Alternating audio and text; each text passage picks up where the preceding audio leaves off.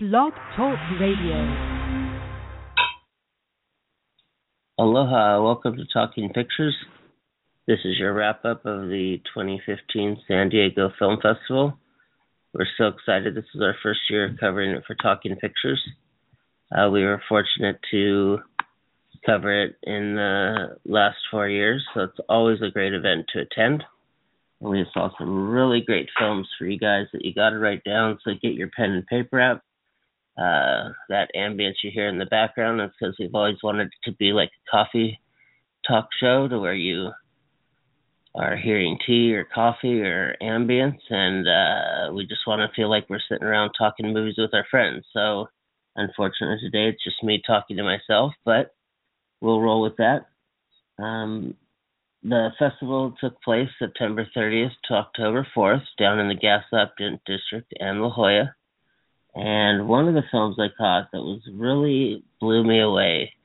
And um, I'm going to ask that you just take this as a human story and don't get your right wing or left wing going.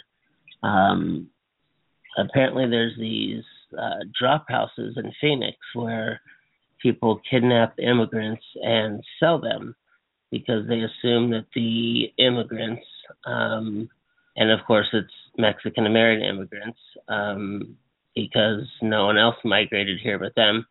And so they sell them to the people that are waiting for them in America, or they kill them because there's no paper trail. So this film, Kidnap Capital, please put it on your on your uh, radar. It was a really genius film. It was a from a Toronto filmmaker uh, named Felipe Rodriguez. Um, if it's pronounced Felipe, I apologize, but he's a great guy. I've been talking to him. We're actually going to have him on the show. Um, and we're going to get into some of the filmmaking aspects and a little bit of the social issues because that's part of film. Um, it's not all just good. It uh, has to have some dark sides too. Uh, but the film was just amazing, and and I and this was the premiere, and so I really hope that it gets a good festival run. I commend San Diego Film Festival for not trying to censor it or uh, turn it off or ignore it. Um, another great film that I saw was called No Greater Love, and this will sound odd, but um, I actually uh, I'm also going to try to get this veteran on um, he was a chaplain in the army. And for those of you that don't know, chaplains can't carry guns, which, if you think war is scary with a gun, imagine having no gun. Um, and the film for me was actually so heavy, I had to walk out. And I think that sometimes uh, the real power of film is is not necessarily finishing it. If it hits too close to home, um, uh, having a father who was in Vietnam and uh, a brother who was uh, did various tours uh, overseas during the Iraq conflict. Um, it just hit a little too close to home, and when they started talking about places um, that uh, I'm not declaring or saying my brother was there, but I assume he probably was. Um, it just got to be too much, and uh, I knew that I had a long drive home and I just didn't want that energy with me. Um, but the film, I would definitely recommend No Greater Love. Uh, veterans were there. They were there for each other. The chaplain showed up. Um, he offered to sit in the lobby and and help anyone who uh, needed help or uh, was having trouble watching the film. So I, I really admired that loyalty. Um, one film that I did miss because it was playing on a day that I couldn't make it uh, stars Adrian Grenier. Everybody pronounces it wrong, Grenier, Grenade. Um, but of course, everyone knows him as Vinny Chase from Entourage.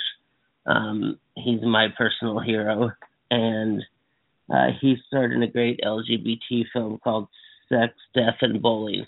I only know it's great because Adrian Grenier is at a spot in his career where he can pretty much choose whatever role he wants, and so it's uh, probably about 99.9% chance he chose something good. Um, he's a fantastic actor. He has a great compassion. Um, I don't care about gossip, and I don't care what people say about him on his own time.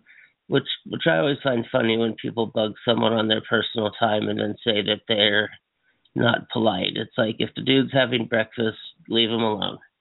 Um, uh, so with that, we're going to be bringing on uh, hopefully Philippe uh, from Kidnap Capital, and he'll be going more into that film. Uh, we're working on getting the the chaplain who made No Greater Love, um, and then gosh, talk about the stars that were out. Uh, we are a show that's just about people, but um, we do mention that we had Oscar winners Adrien Brody and um, Geena Davis out. Uh, we had some great studio premieres. Uh, Goosebumps. Anthony Hopkins had a film. Uh, they had a surprise screening. Funny story. Last year, I I didn't feel like sitting in line for the surprise studio screening, and it ended up being Whiplash with J.K. Simmons, who won the Oscar. And so I would have seen the Oscar-winning film uh, like six or eight months before it came out. So um, as much as film festivals should be about the indies and the new voices, um, sometimes take a chance to check out those studio, studio spotlights. Um, for more information and to recap, you can check out sdfilmfest.com. Uh, that'll give you what went on. Um, you can probably contact someone there and maybe see if some films are going on to other festivals. Um, but actually, your best way to know about what films are going to other festivals, especially our guest films, is to tune back into Talking Pictures because we have some return guests coming, and every guest that's on, we invite back and we consider part of the family. Um, some upcoming stuff we have is uh, our first guest ever, Miles Doleac, with his new film, The Hollow.